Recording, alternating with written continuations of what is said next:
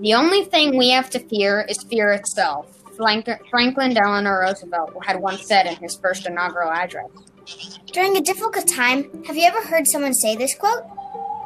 This applies to this hard time during the coronavirus. But the question remains what is everyone doing about it?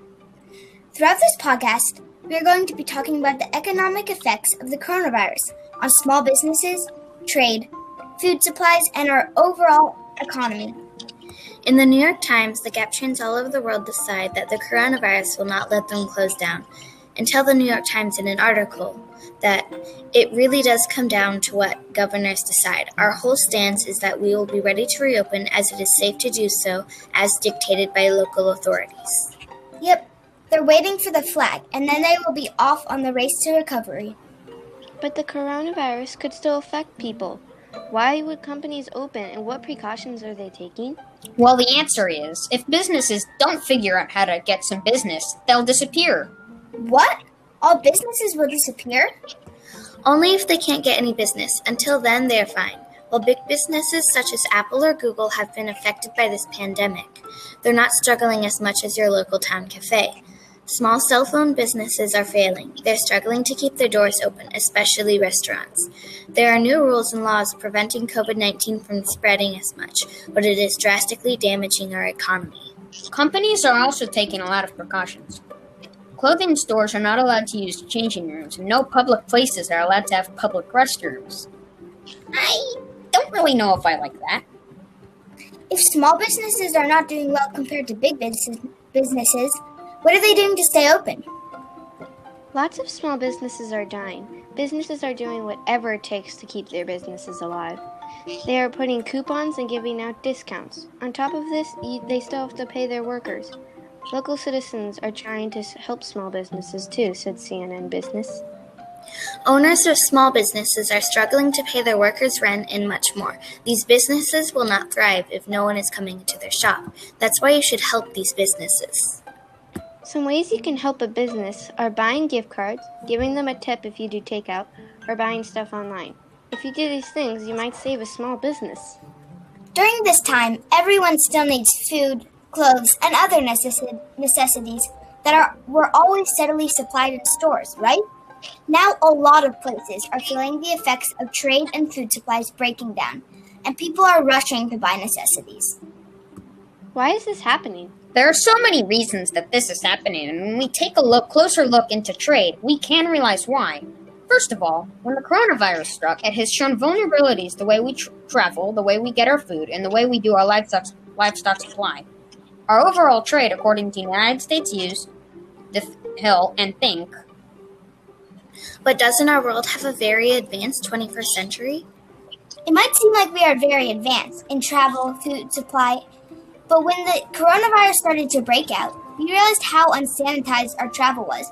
And after the pandemic, travel become, will become safer and more sustainable. Also, the outbreak of diseases and coronavirus had, has made us has made us realize just how dangerous the industry is. According to now, this may not relate relate to why the trade is not supplying everything. This is because of the sanitation that everything has gone through shortage of workers. Also, this is caused by an additional rules imposed on trade. Some people despise the rules that have been imposed on economic productivity, but on the whole, the rules will help, only because they keep the cases down. They may be kind of boring. Why do the rules help? I mean, yes, but. In an article from the Washington Post, five states say that the country should open partially and do not like the idea of the economy dwindling. So they had their states partially open throughout this pandemic. Their states prefer a rule, but they do not have many cases. Even though we are still having more and more cases, the stuff that really matters are the deaths. They may not they may be sad to think about, but a case does not kill everyone. Some people recover. If we don't open along with other countries, we might be an easy target for countries that aren't allies. Some countries weren't even closed, like Sweden. They still seem to be going strong, so I think we should put our foot on the gas just a bit and reopen this awesome country. Yeah, some business owners and people in general are disagreeing with the shutdown, of national parks and agree with President Trump's efforts to reopen them. Even though people are on the social side, everyone is smart and respectful of other people's health. Also, The Atlantic said that the big outbreak has already passed and the curve is getting flatter. Now that the curve is flatter, we can reopen the economy because the entire reason that the lockdown was made was because of flattening the curve. Now may be the time to lift the restrictions. One thing that the government wants to be careful of, though, is opening up too fast. This could cause a big breakout, and our economy is not doing super well. Another break breakout was caused, this could be devastating and could wipe out so many businesses.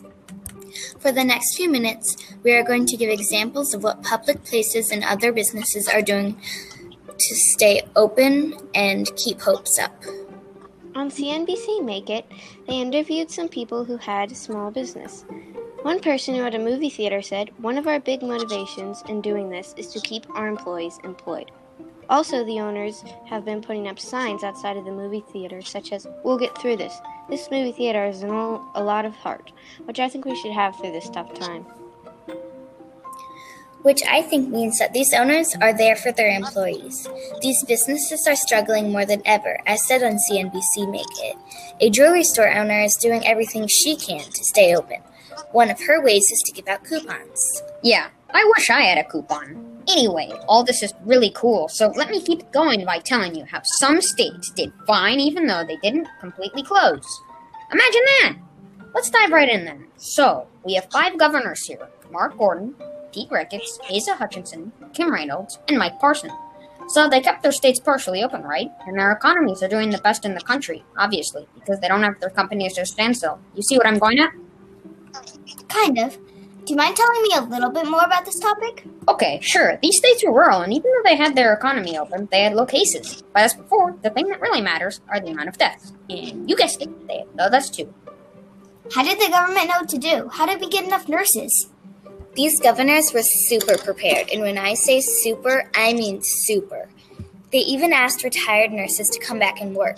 Many did, so their health system never collapsed. They closed some parts of the economy and found new, safe ways to do business. How do you know of this? All of this came from a wonderful Washington Post article. One of the governors said, Restarting economic, our economy is not a race to be won, but a cooperative effort. Our approach has created a model for success that can be applied throughout the country. To sum all of this up, nobody needs to worry. While the United States isn't doing the best, we are on the road to recovery. Thanks for li- thanks for listening in. Bye. Bye. Bye.